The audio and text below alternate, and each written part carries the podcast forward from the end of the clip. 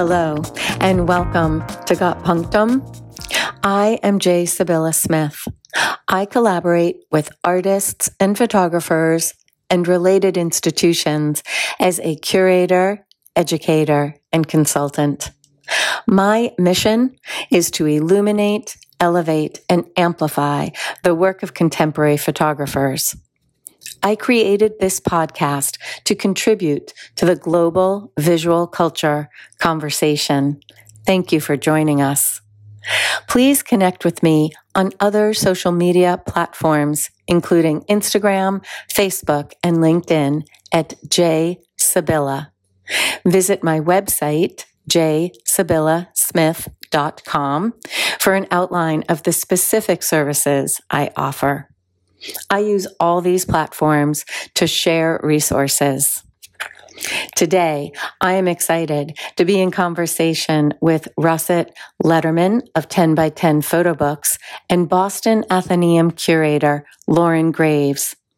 We discuss two essential anthologies of photo books by women published by ten by ten Photobooks, and we discuss the recent Reading Room in collaboration with the Boston Athenaeum. Today we share noteworthy books, we talk of the evolving definition of what constitutes a photo book, and we herald the many women whose voices have been historically overlooked. I have attended four collaborative reading rooms in two different countries, and I continue to discover so many treasures. We are so glad you're here. Let's begin. I am excited to have Russet Lederman and Lauren Graves on with me today to discuss women and women photo books. Um, one of the things is Russet is part of ten by ten Photo Books, and Lauren Graves is the Polly Thayer Star Fellow in American Art and Culture at the Boston Athenaeum. And I had the opportunity to work with both of them at a recent reading room, a very successful one. So I'm going to give a little frame about the background of what we'll be talking about. Um, Anna Atkins, her three-volume Photography of British Algae, Cyanotype Impressions, which was from eighteen forty-three to eighteen fifty-three, is widely recognized as the first photo book, with some debate from Martin Parr and Jerry Badger. However, if we explore the current placement of photo books by women, we do not have parity, gender parity. ten by ten Photo Books focused on this issue and has brought forth two incredible books and a host of international programming to address this discrepancy. The first book, How We See, grew from their research on the representation of photo books by women within, quote, more celebrated sectors of photo book publishing, distribution, and competitions. They found the percentages were strikingly low when they looked at photo book prizes won by women, the women photo books that are part of what are books on books or photo anthologies, and when looking in established publishers' inventories. They discovered there are both underdocumented and unknown photo books that we need to find, explore, and share. How We See showcases two hundred photo books by women chosen from a geographically inclusive group of ten female photo experts. The book offers its own hands-on exploration, a reading room of sorts. It is a book on books, and ten by ten has initiated salons to discuss the photo book. All these efforts are to expand our knowledge, to foster research, and to initiate further discovery with the goal of equity, a more telling or a more true telling of all the stories of our human experience. So one hundred books are featured with a short explanation by an expert, and it's followed by a reference guide of more than one hundred books that were gathered from a wider group of curators, historians, and librarians. I'm going to quote a few key pieces from this book before we open up for discussion. I love what Leslie A. Martin reflected. It's both what she says in How We See, but it also, in my mind, reflects the book as well as, as ten by ten's mission. And she says, quote, "These books or books offer a richer history of the medium and a more open embrace of its possibilities. It's rendered book by book." And Leslie also included Ursula Le Guin's quote from a commencement speech at Bryn Mawr that I want to share. Quote, "When women speak truly, they speak subversively. They can't help it. If you're underneath, if you're kept down, you break out, you subvert. We are volcanoes. When we offer our experience as truth, as human truth, all the maps change." And there's just two other pieces I'm going to bring out.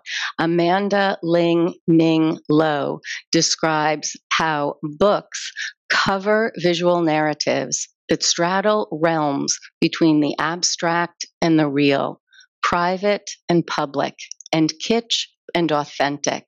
They offer graphic detail of intimacy and the female body. And lastly, Misa Susuda noted her selection in the book represents books by women specifically for their formidable ability to articulate an independent worldview through photography. So I would love to talk with both of you about initially How We See and the first book about women, photo books, that really opens up the whole issue of what is a photo book and where are all the photo books, because we know they're there. Anna Atkins was at the beginning. So thank you for letting me give that background. I'd love to jump in. Perhaps Russet, tell us of how it was for you in the making of this book and what stands out now that it's behind you.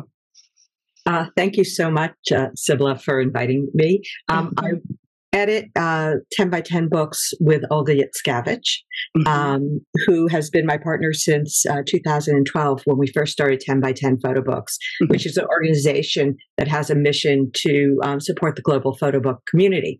And one of our largest missions is to uh, make visible those stories that have been invisible for many years. And we've worked on anthologies and reading rooms that cover Japanese photo books, um, lesser known independent published American photo books, and Latin American photo books. And uh, How We See is our fourth anthology and fourth touring reading room.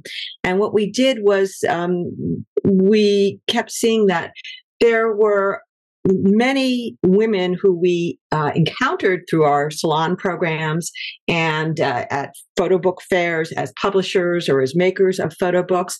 But when we went to the main anthologies that had been published since um, nineteen ninety-nine, with the first photo book anthology being Fotografica Publica, which was done by Fernando Hernandez and was a show at the Reina Sofia Museum in Madrid, we then found in those books, including uh, the Badger Parr, uh, the photo book A History, as well as Andrew Roth's, um, the photo book, a, a seminal, uh, this uh, one hundred one seminal photo books, mm-hmm. that there were very few women represented as entries in those books. There was only ten point five percent of the books on photo books had women uh, entries in them. And then, as you mentioned, uh, bookseller inventory, we undertook some statistical analysis, and we found only sixteen point two percent of the books offered in bookseller inventory were by women. And we thought maybe if we look at uh, First Book Awards and Dummy Awards, which are the awards that give people the first foot in the door, we'd find better numbers. And we did find in the shortlists, uh, thirty-nine point five percent of the um, shortlisted books were by women, but when the awards were finally given, it was only twenty-eight point five percent. Mm-hmm. So we felt that uh, from these statistics that we undertook uh, from two thousand four to two thousand sixteen, it was time for us to kind of pull out some of those uh, photo books that were out there, but were being buried mm-hmm. uh, under uh, championing of photo books by men.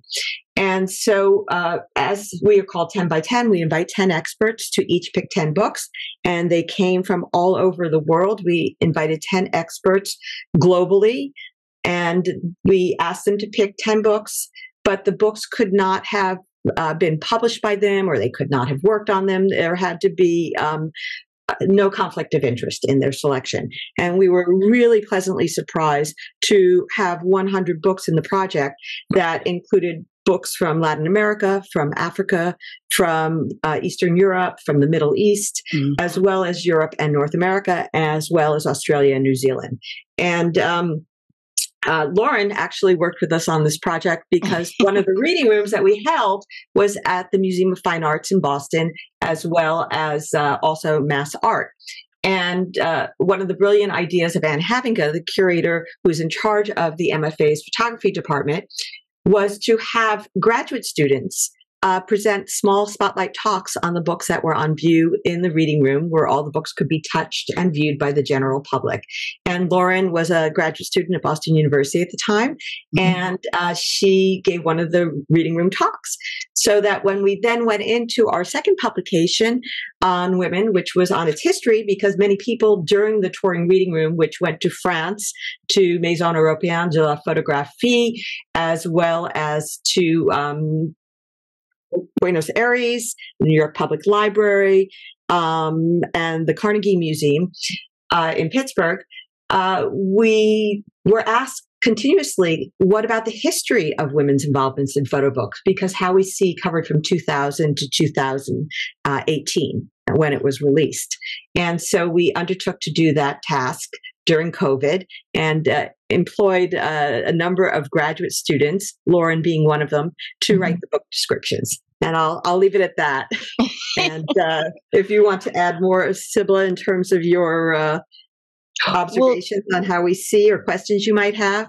Sure. I think, um, well, it's interesting. I think I want to ask Lauren, when do you remember those reading rooms in terms of what was your spotlight interest? What did you want to talk about? What were you mm-hmm. studying? Sure. Um, so, so yeah, I was, I was really, I was a graduate student at Boston University. I think I was actually working on my dissertation prospectus at the time. Mm-hmm. Um, and my dissertation and, and focus on my work is um, New Deal era photographs, so like the nineteen thirties for the most part. Um, but then um, I was asked by my advisor, Kim Sichel, and also the academic programming um, Uh, organizer at the at the M F A, uh, Dahlia Libson, um, to to participate in this reading room, and I was so excited to leave the twentieth century um, and you know move on. Um, but and I um, actually got to speak on this book, Barbara Caston's Stages. Mm-hmm. Um, that is a book of um, I believe cyanotypes uh, by the photographer, and it's a looks back at her earlier work, but it was published kind of more recently. Um, and I um, had actually worked as a, a uh, intern at the I C A in Philly um, when the the exhibition, um, Barbara Caston's exhibition, was up, and that's how I got to know her work. And I was really looking forward to um, diving in deeper um, into into the book. Um, It was also helpful. Um, it forced me to kind of leave B U's campus and actually visit the Harvard Art Library to look at their um, copy of the book, and a great experience for um, thinking through kind of object-based teaching and understanding the audience uh, for um, what they saw um, that was going to kind of get into the book. So, mm. and it was it was um, a nice Um, kind of cohort of grad students supporting each other and, and listening to each other talk on these books that they were so interested in. Um, and also a great way to, um, it was really my first introduction um, in a museum setting, I'd say, really to photo books. Um, and it spurred on my interest that, of course, continues today. Mm-hmm. And it's so interesting because you were saying um, what the group of graduate students and sharing your knowledge. I've actually been to four reading rooms, and every time I am, uh, my knowledge expands, the need to research. Uh, we can't uh, know all. And it's so much fun. Uh, the spotlight talks are really perfect at that, where you get a personal take, a reading of the book. Um, and the idea that all of our readings are unique. And I love one of the things about books is that um, I know you have spoken about this, Russet, that the book is intimate and personal and gives you this time that you can be with your own reaction. Um, it's very different than encountering work in a museum, where that's more of a public encounter. Um, I also was just uh, reading something where David Campany had commented on, he is a big re-reader, and that the book doesn't change, but we do. So when you come back to a book, it's uh, often a different reading, um, yes. which I think is so interesting. The pieces that I just wanted to pull out, because I, I learned so much in both of these books um, that I wanted to highlight. I was not aware of the early essay by Elizabeth McCausland, the, the nineteen forty-three essay on photographic books. And she literally at that point in time is talking about production values and accessible price points and distributions and some of the issues, A, that prevented women from being able to always be a part of the uh, more celebrated photo book publishing world. Um, and it's so interesting that she, even though she had done such a thoughtful essay, isn't commented on or led to in other anthologies. Um, I think that was a really uh, important thing for me to learn. And I guess I think maybe, Russet, if you could talk about how when you started to do the research, you expanded the definition of what is a photo book. Yeah, um, I'd, I'd also like to add to that issue yeah. of um, holding a book, its touchability, mm-hmm. its, its kind of um, very intimate quality. I mean, many of the books in How We See, the first project, had that quality. They were done in small run editions. They weren't necessarily trade books. I mean, something such as a book um, from uh, the Middle East from that was chosen by our selector, who's based in Turkey, Ilgin Deniz Aksoğlu, and she chose a book by Amuk uh, Mahmoudian, who is from Iran. And the book comes in a little pouch, so it feels very much like an object that one would find um, in a family keepsake. And what it is is photographs, passport photographs of Iranian women uh, wearing their head covering. And with it, she comments that because the head is covered, that oftentimes it's very hard to distinguish uh, the hair and other features that uh, will allow women to have a visual distinction uh, when viewing them. And so that what became part of their identity was their fingerprint within the book. So she mm. juxtaposes these passport pa pages of women's passport photos with their fingerprints. Um, there were many wow. other books that had this kind of touchable quality in How We See. And that was one of the reasons why the reading room, which is a hands-on experience, is so valuable, because seeing something on screen is quite different than actually holding it in your hands. Um, but to go back to this question of how we did our research and redefined the book, um, I think certainly in looking at contemporary books, we see many different formats, uh, whether they be accordion, loose pages, uh, found in a little pouch, or have page sizes that are different. Um, That was less common in traditional trade books, and there was not so much independent publishing before two thousand. So um, it was very expensive and very hard, as you mentioned in your earlier quote, for women to be able to publish books. So in order to kind of find books, not just in the mainstream in Europe and North America, we had to redefine a little bit what constituted a book, especially for books in the late nineteen hundreds and early two thousand, uh, early nineteen hundreds. Because one of the things that women encountered was they didn't necessarily have access, whether it be financial or whether it be connections, to publish a book. So we looked at albums, we looked at scrapbooks, um, we looked at pamphlets. And there we were able to expand. For example, uh, Alice Seeley Harris, who was a missionary mm. in Belgian Congo uh, with her husband, uh, brought with her a small Brownie Kodak camera. And she started to see the atrocities that were being done to the Congolese people who were employed, or ne- not necessarily employed, but forced into the labor, into the rubber trade by King Leopold. And she documented that and then returned to the U K, sharing her photographs through presentations, as well as publishing them in pamphlets that were supported by the Belgian, uh, the Congo uh, Reform Association. And so one wouldn't necessarily think that that is a book, but we did in order to be able to kind of include a much uh, wider array. We also included albums.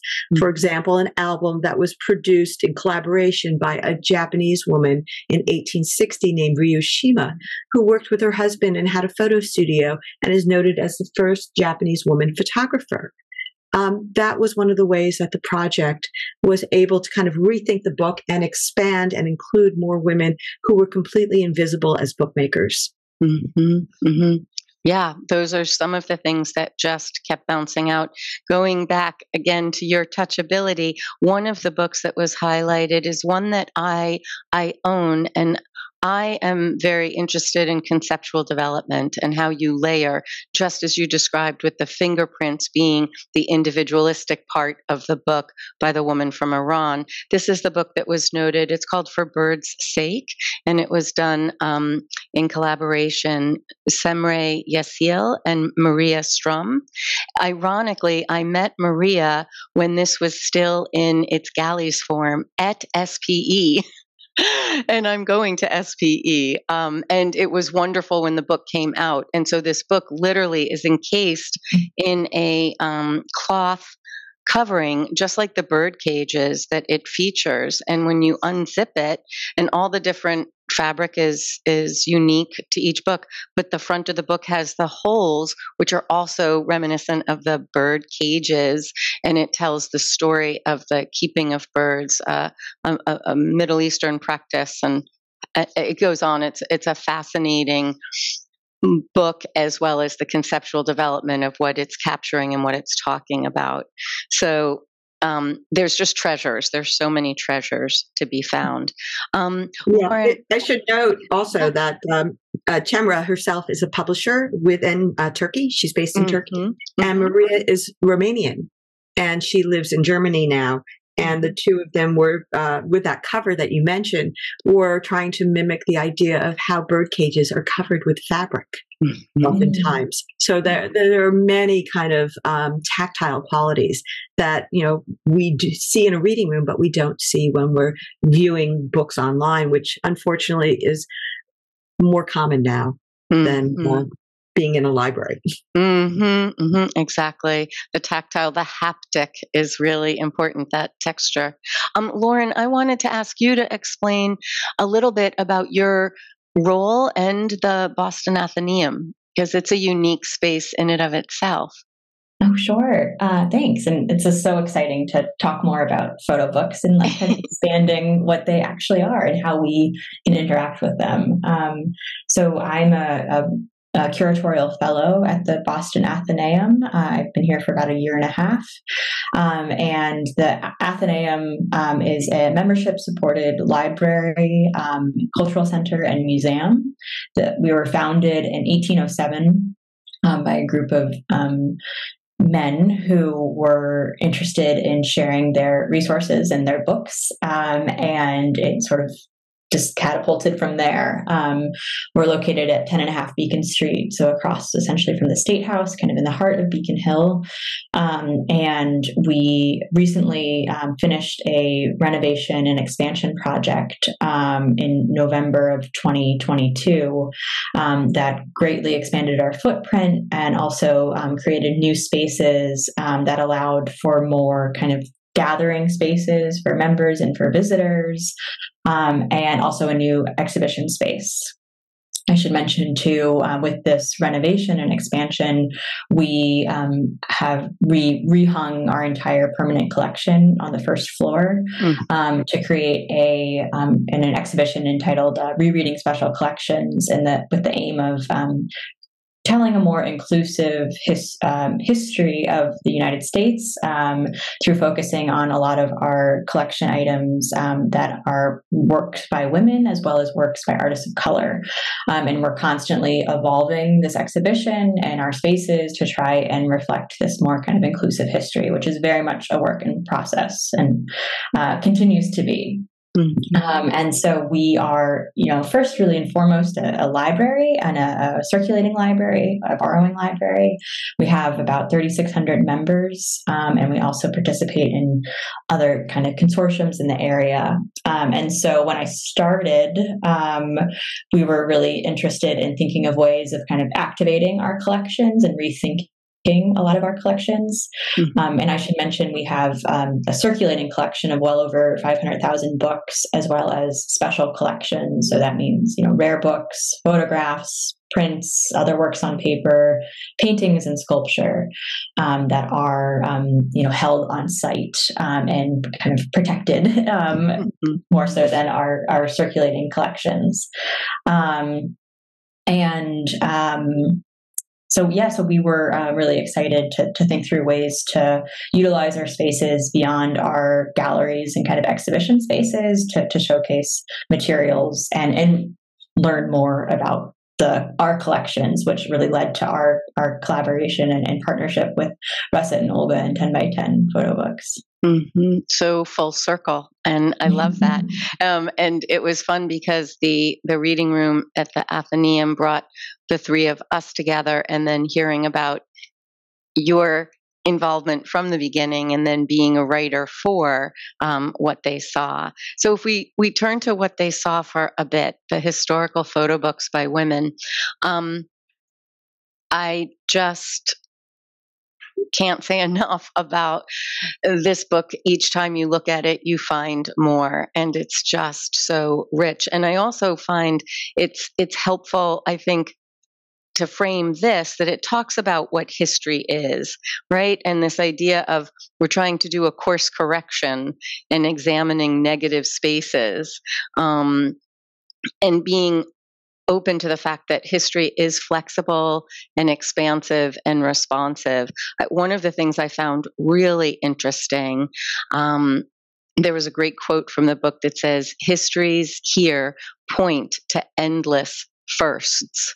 And it's true that we're gathering a lot of firsts, but I also think that um, the goal is this idea of placing women in a context with in two ways, within the evolution of photography, as well as in our historical um, understanding. And I think we're at a very interesting time right now to understand. Uh, I was talking on our podcast with Ben Don, and he talks about the living organism of history and how it's an, a living thing. And one of the interesting things I learned when going through this book is how it was broken down by periods of time, and they were um, given particular, you know, chapter names, but like the Trailblazers or the New Woman or Raising Their Voices, and they're reflective of things that are going on historically at that time. But what it points out is that there's also a lag between what's happening at a time and our ability to respond to it, and then our ability to actually amplify that.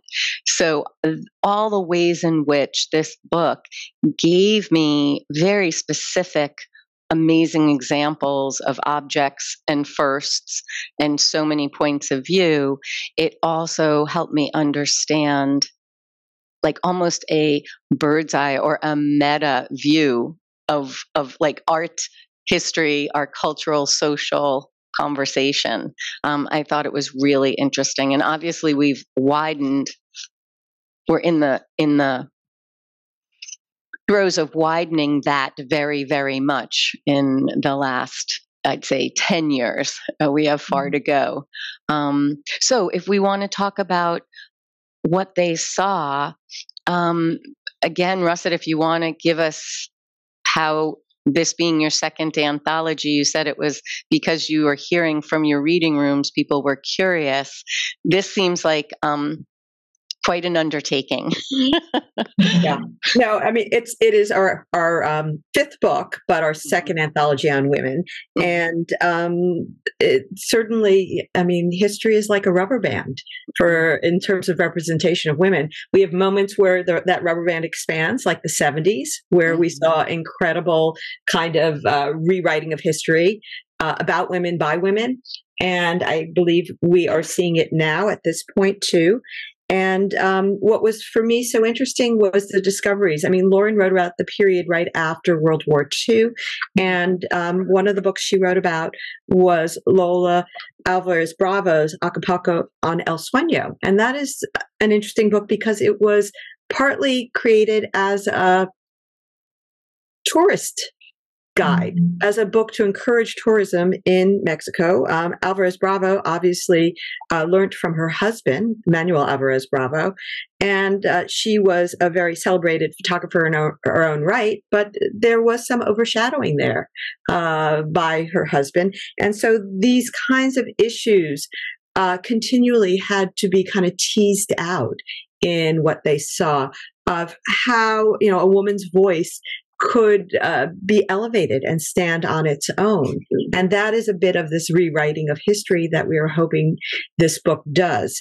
Um, you know, in South Africa, a woman named Leslie Lawson, who is part of uh, AfroPix, a collaborative organization of photographers in South Africa, did a book on working women, portraits of South African Black women workers.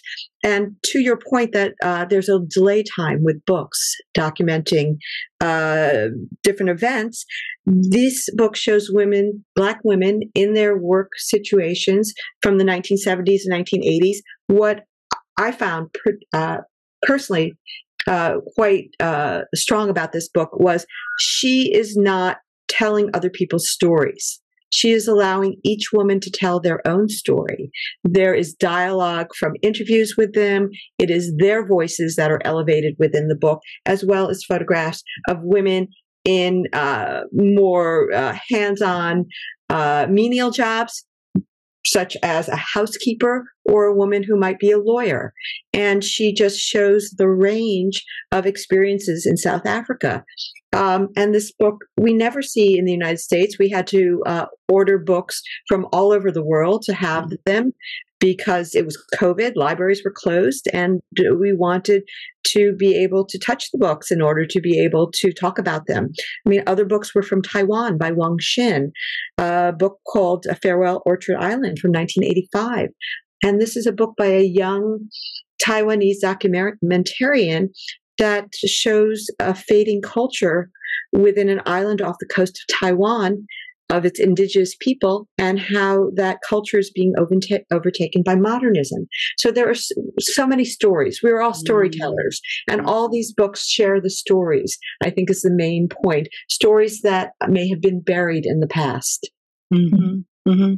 I'm also, one of the things I came away with was an understanding of, you had mentioned before, Russet, when independent publishing came about, um, part of what's running parallel to this anthology are things like the magazine culture and the whole idea of the medium is the message, right? And we are keep we keep changing that. And so that idea of um, what happened through both photography, text, the whole magazine culture that did happen, I'd say thirties, forties, fifties, um, then you're looking at our educational system. And there was this plethora and all of a sudden outgrowth of B F As and M F As and, and how that then, uh, kind of puts gas in the tank of the cultural visual conversation. And there's so many intersecting issues. Um, I really appreciated how the book helped me almost accordion my understanding. I mean, I happen to have a, a an obsession with the magazine culture of the time and people like Lillian Bassman.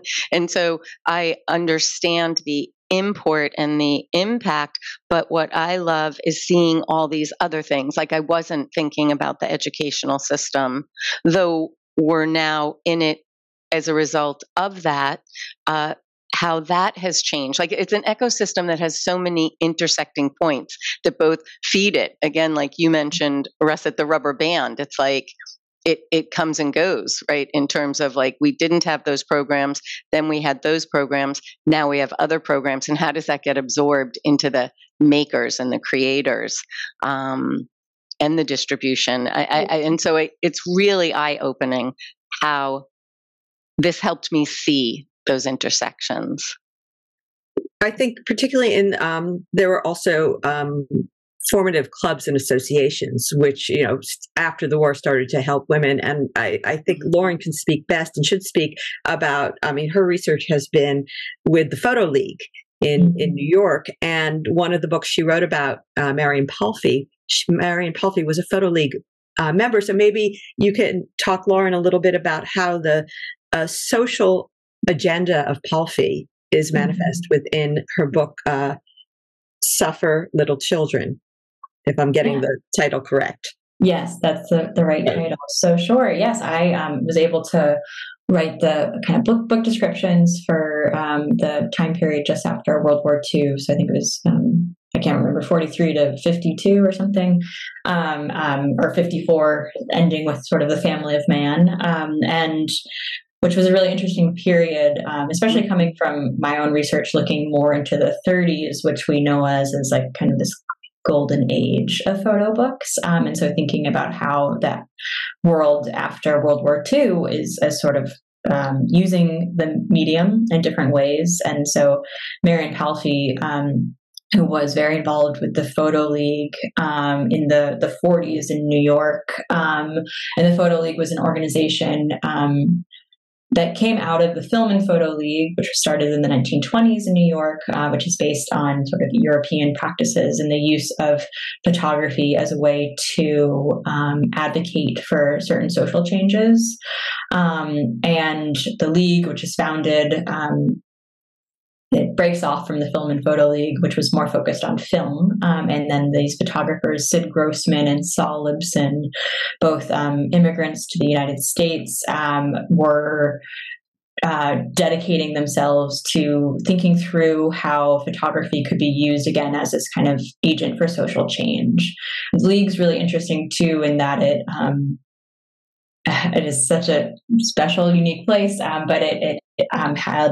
had a real educational aspect um, in that it held um, and um, uh, had many uh, photography classes, um, all kinds of documentary photography classes or social doc- social documentary classes and beginning photography and all kinds of things. And so it was this real educational space as well as an exhibition space uh, where photographers could exhibit their own photos um, and had critiques, constant critiques in salons um, that were kind of legendary, where um, Beaumont Newhall and Ansel Adams and Elizabeth McCausland, Bernice Abbott, all of these bigger kind of names would come. Um, and um, I'd like to imagine Marion Palfi, you know, learning a lot uh, within the Photo League and taking classes and exhibiting her work. And I believe she was actually a secretary for the Photo League during World War Two when so many of the male members had left. And the league is unique too in that,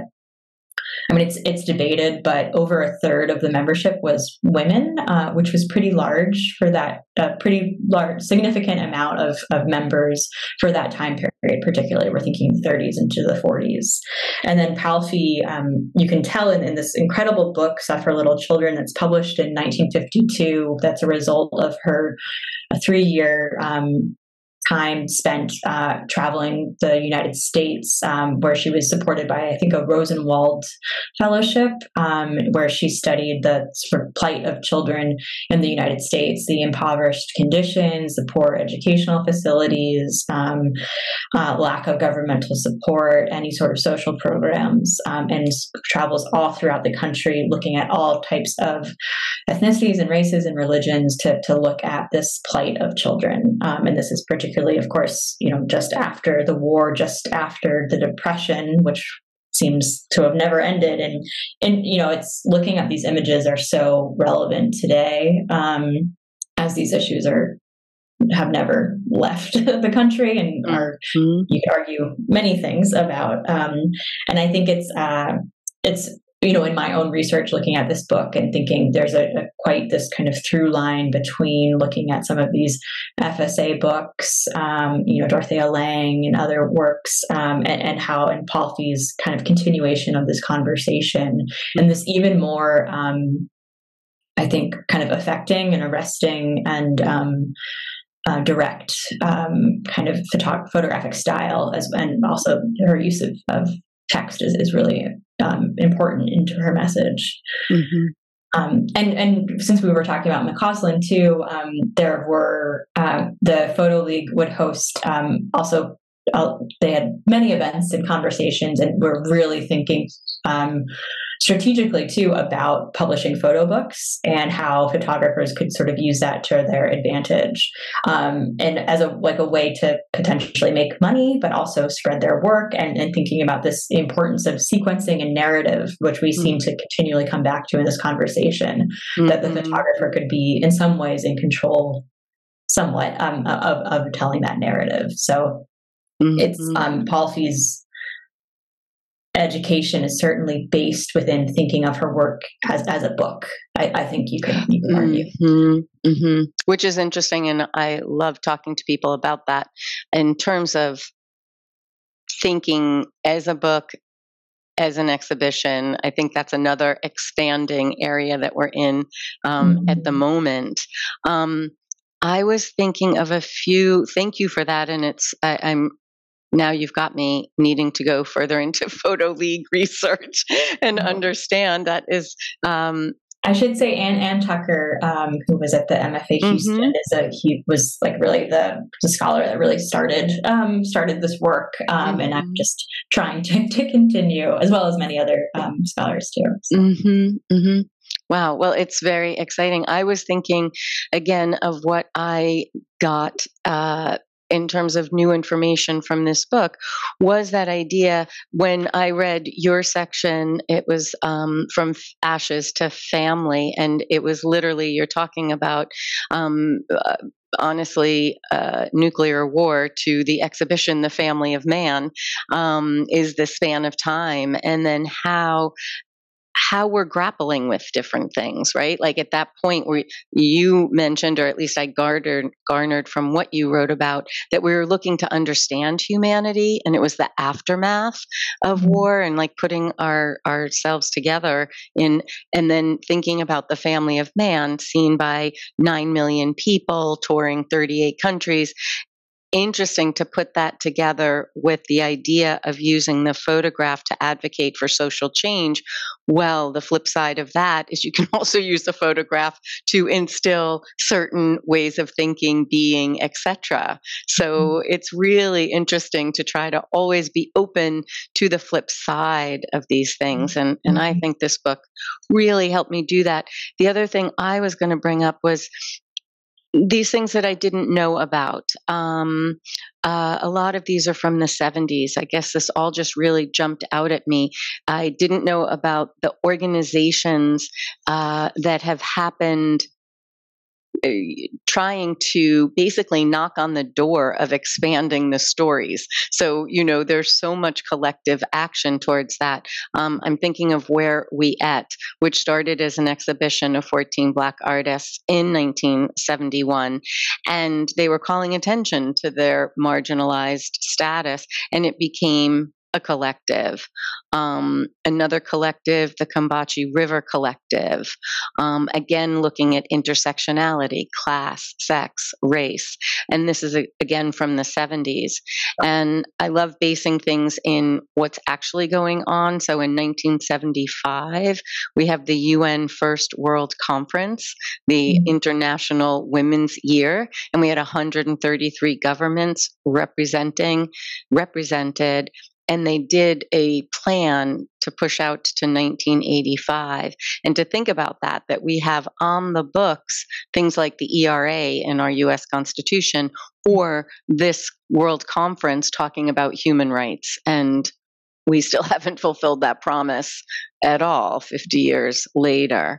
Um, so, yeah, there's I think so much.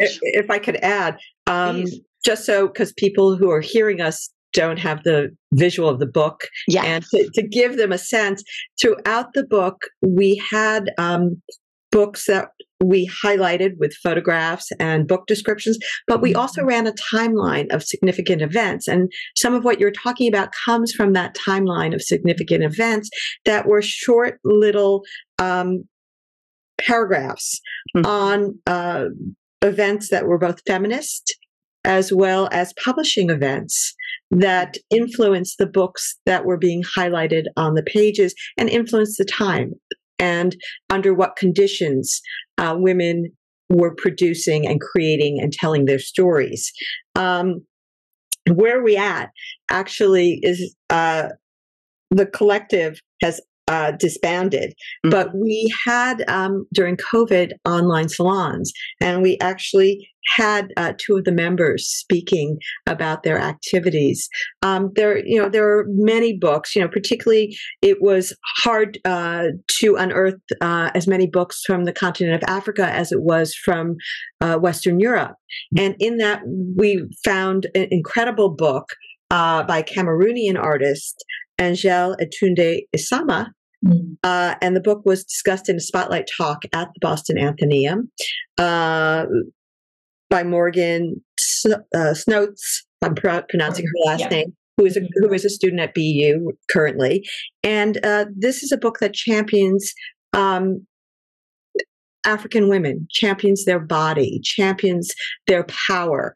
And um, it is a traditional book format, and it is interestingly published in the Netherlands, but by a Cameroonian Um, artists, so that it received distribution outside of Africa as a result of who published it. But beautiful black and white pictures that use texture of both fabric as well as women's bodies with stretch marks, pregnant, um, mm-hmm. and just championing uh, a kind of more expansive uh, viewing of the African American, the African body outside of what had previously been stereotypes to present that body.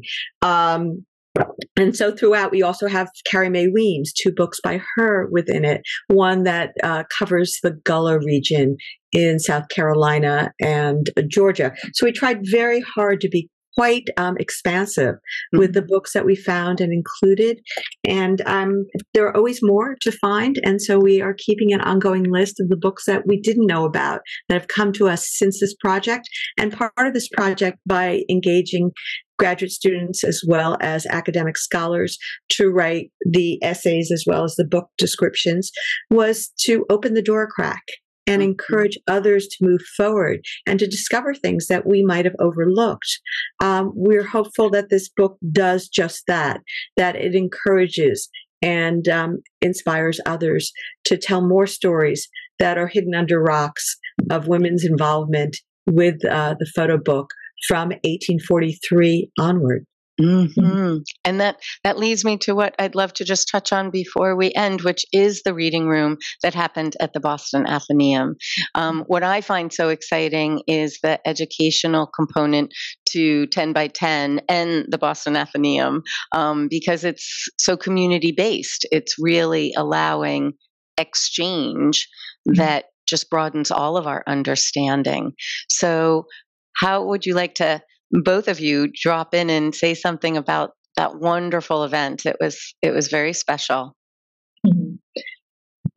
Yeah, so the, the reading room we were able to host uh, from March second to the fourth, um, so just a couple weeks ago, um, and the reading room included one hundred seventeen books, um, eighty-five of which were touchable and were out on tables that really encouraged visitors to peruse, to look through, to um, sit down on a bench and really spend time with um, and move around with as well. Um, and um, they were organized chronologically. And then sort of on the perimeter of the room, Um, we had uh, books in between. So we had uh, thirty-two rare books um, that needed to be, you know, protected under vitrines. And it was so hard to pick out which page we would leave open uh, for, the, for the duration of the, the reading room. And we were lucky enough to have a a couple spotlight talks also um, that focused on a number of those books. So thinking of ways to still activate the materials while it is, you know, protected in a case. Um, and we, you know, over almost a year ago, um, Russet and I and Olga worked together to whittle down the list to think of like what books would make most sense in our reading room, looking at our collection, and then also borrowing from from ten by ten, as well as our uh, another collaborator, which was Mass Art Library. Um, particularly Gabrielle Reed was super, super helpful um, as we kind of created and crafted the list. Um, and I, I would want to mention, too, that um, through this work, uh, the Athenaeum, we were um, able to really like dig into our collections and kind of rethink what photo books we had and why, and what books we think we ought to add to our collection and continue to add to the collection. I think it's probably not unique, uh, but we have many, many books by um, white, um, mostly American men, um, and some incredibly gorgeous books that are really important to the history of photo books and also the history of, you know, the U S, you know, thinking of Alexander Gardner's sketchbook. Uh, but through this project, we were able to add a lot more circulating books to our collections, as well as think of some kind of rare items. And that's something that is really much on our mind and, and thinking through, you know, what what should be added and, and what can we tell through those histories. And two, as we were talking about that, um, rethinking certain albums we have in our collections, these vernacular albums are sort of tourist kind of um portfolios that we have. Um, thinking of this one uh, fo- portfolio on wellheads that was made by Emma Fitz um, at the turn of the century, um, and thinking of these as like we can really reinterpret these materials and think of them as um, telling larger stories. Mm. Um, but anyways, back to, back to the reading room. Um, we were so excited to, to host this in our, on our first floor in our, the long room. So we were completely, um, overwhelmed with books, and we're also able to invite, um, many area, um, writers, scholars, um, academics, photographers, and graduate students to give presentations. So these spotlight talks um, that Anne Havinga from the M F A kind of really thought through um, in our early iteration, and and have the space be filled not only with books, but also with conversations and and talks and exploring the books. Um, and then we we also hosted a panel conversation Uh, with Stephanie Tung from the Peabody Essex Museum, Kim Sichel from B U, um, Anne Havinga from the M F A, and Harvey Silverglate, um, who is actually a, a Cambridge-based lawyer um, who was is the the widow of the incredible photographer Elsa Dorfman, whose book, her house book, we had in, in the reading room. So it was offered many, many perspectives about kind of the history of women within photo books. Mm-hmm. Mm-hmm. Listening, listening to Lauren, it's, this is exactly um, our goal with each reading room, to um, basically have an institution uh, re-examine its holdings and re-examine its community, and to look at things that they probably already have that they didn't think of uh, to pull out from deep, dark storage, or they thought of in a different way. And each time we do the reading room, we launch this at the New York Public Library uh, with the Wallach Division at the main building at forty-second Street, Fifth Avenue in May. And then it went to, um, from there, Amsterdam to uh, a design space called Enter Enter for the touchable books, and uh, the Rijksmuseum for the rare books. Each space is different. Each reading room space has a different selection of books, because we purposefully, as Lauren said, work with the curators and librarians in that institution to see what they have that's already documented in the What They Saw publication, pull that out, and then ten by ten will kind of supplement to fill in some holes so that you have a completely different experience in each location. But it also provides so much the aspect of supporting the community, encouraging it, and helping it grow. And I'm so happy to hear that Lauren's list of books for the Athenaeum to acquire is growing a bit as a result of this reading room. Uh, that's something that we encourage with every institution. We will be traveling to the Reina Sofia Museum in Madrid in early twenty twenty-four. And we usually do about five uh, tour venues for the reading rooms, and then we wrap them up and uh, move on to the next project. So it's it's been incredible in Boston because there is such a wonderful community, uh, photography community that is very supportive of one another and with such deep knowledge, and to be able to um, tap into that and have those conversations, whether they be the formal conversations or the many small Uh, intimate conversations that people have while looking at a book together. That is really the goal of what um, ten by ten has in terms of promoting uh, a wider discussion about photo books globally. Yeah, I mean, well, it's, I was delighted to partake in it as a spotlight um, speaker. Um, I did uh, uh, spoke on Donna Ferrato's book, but mm-hmm. the other women that were speaking, three of which I've had on my podcast in this Artist Talk series. Um, Billy, um, actually, Mandel was talking on her book, so she was part of the photo book uh, group series, and then hearing new people. Uh, Uh, Lisa McCarty and, and the take that she introduced me to someone I had not been aware of. And then her particular um, observation of that person's work, she shared her interpretations, and it spoke personally in the sense that um, before she spoke about the, she, she spoke about what she thought the um, intention and concept that the photographer was grappling with. Um, I'm trying to remember, it was Nell. She, she spoke on Nell Dorr, yes. Yeah, Nell Dorr. And that she commented on um, loss and and grief and m- amongst many other things. And afterwards, I was saying to Lisa, thank you, as I'm looking through the book and really responding to some of the imagery, like, how did I never see this before or know this person? And another woman that had been um, just in the reading room, a member um, or someone from the public, sharing about her own recent loss and what she was doing to scrapbook about that. And so I think we cover so many bases here in the sense that we're touching on very um, important and uh, areas of trying to reinterpret our history, but we're also getting all of this new relationship, um, an active relationship, like in real time, uh, which is so exciting. And to think that these people whose books we're looking at could be a hundred years old, but they're activating so much life and community and communion with them uh, still. So probably part of why we so love photo books. Um, mm-hmm. and, and lastly, I just wanted to to say, if you have any, you let us know, um, Russet, some of where the next reading room's going to go. And, and I understand then that per project, you You you give yourself five reading rooms to create and establish, and then you're on to your next project. Correct? That it's like lots Correct. of moving parts. Yeah, yeah. yeah. We, we've we've had so far three reading rooms for What They Saw, and um, we're looking forward to the the new ones.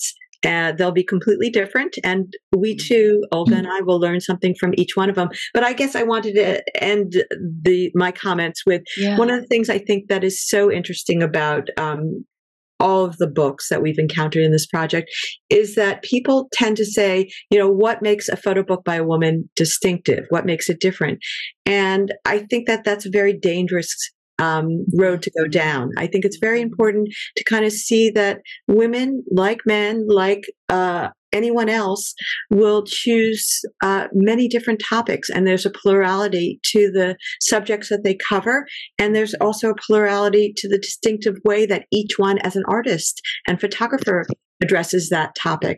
And I think if I can leave uh, your audience with anything, it's that we have to be open to that bounty, to that, to that diversity of all those different voices. And that hopefully at some point in the future, we no longer have to make a reading room that's just about women mm-hmm. or non-binary or, or some subsection, and that we can just talk about photo books, and automatically that is a very inclusive discussion, and we don't even have to think twice about it. Mm-hmm. Mm-hmm. Yes, and underscore. And I think there was actually something written in one of the books. Uh, I'm looking and can't put my finger on a note about that, but very much this idea that these are all human stories and every story is valid and it's not necessarily tied to uh, an identity that makes that valid. So yes, yes, and yes. And it's just that we want to um, expand our knowledge of all that's contributed to it so far. Mm-hmm. Um, so thank you. Thank you both for all that work. And thank you for sharing your knowledge today. And, and I, I look forward to just more collaboration and sure. more sharing of this. It's exciting. And if I could plug um, yeah. some upcoming exhibitions at the Athenaeum, we have um, opening April sixth, we have a photo show um, on the Great Boston Fire. It's called Revisiting the Ruins, mm-hmm. um, the Great Boston Fire of eighteen seventy-two, which has incredible albumen prints and stereo cards um, that look into the fire, as well as this larger history um, sort of the, um, of the ruin. Um, and then in August, August twenty-eighth, our next exhibition uh, is called Developing Boston, Bernice Abbott and Irene Schwachman Photograph a Changing City. Um, and that looks at um, these two different photographers' um, portraits that they made of Boston, one in nineteen thirty-four, the other um, throughout the nineteen sixties, and focusing on this sort of evolution of the city of Boston and this idea of kind of renewal. Um, so we're really excited to, to continue thinking. Um, and this will also look at some of the photo books uh, produced by those two women. So we'll always be thinking of photo books at the Athenaeum. Yeah, exciting. So great. Thank you so much. Thank you. This was really a pleasure to be able to talk with both of you uh, this morning.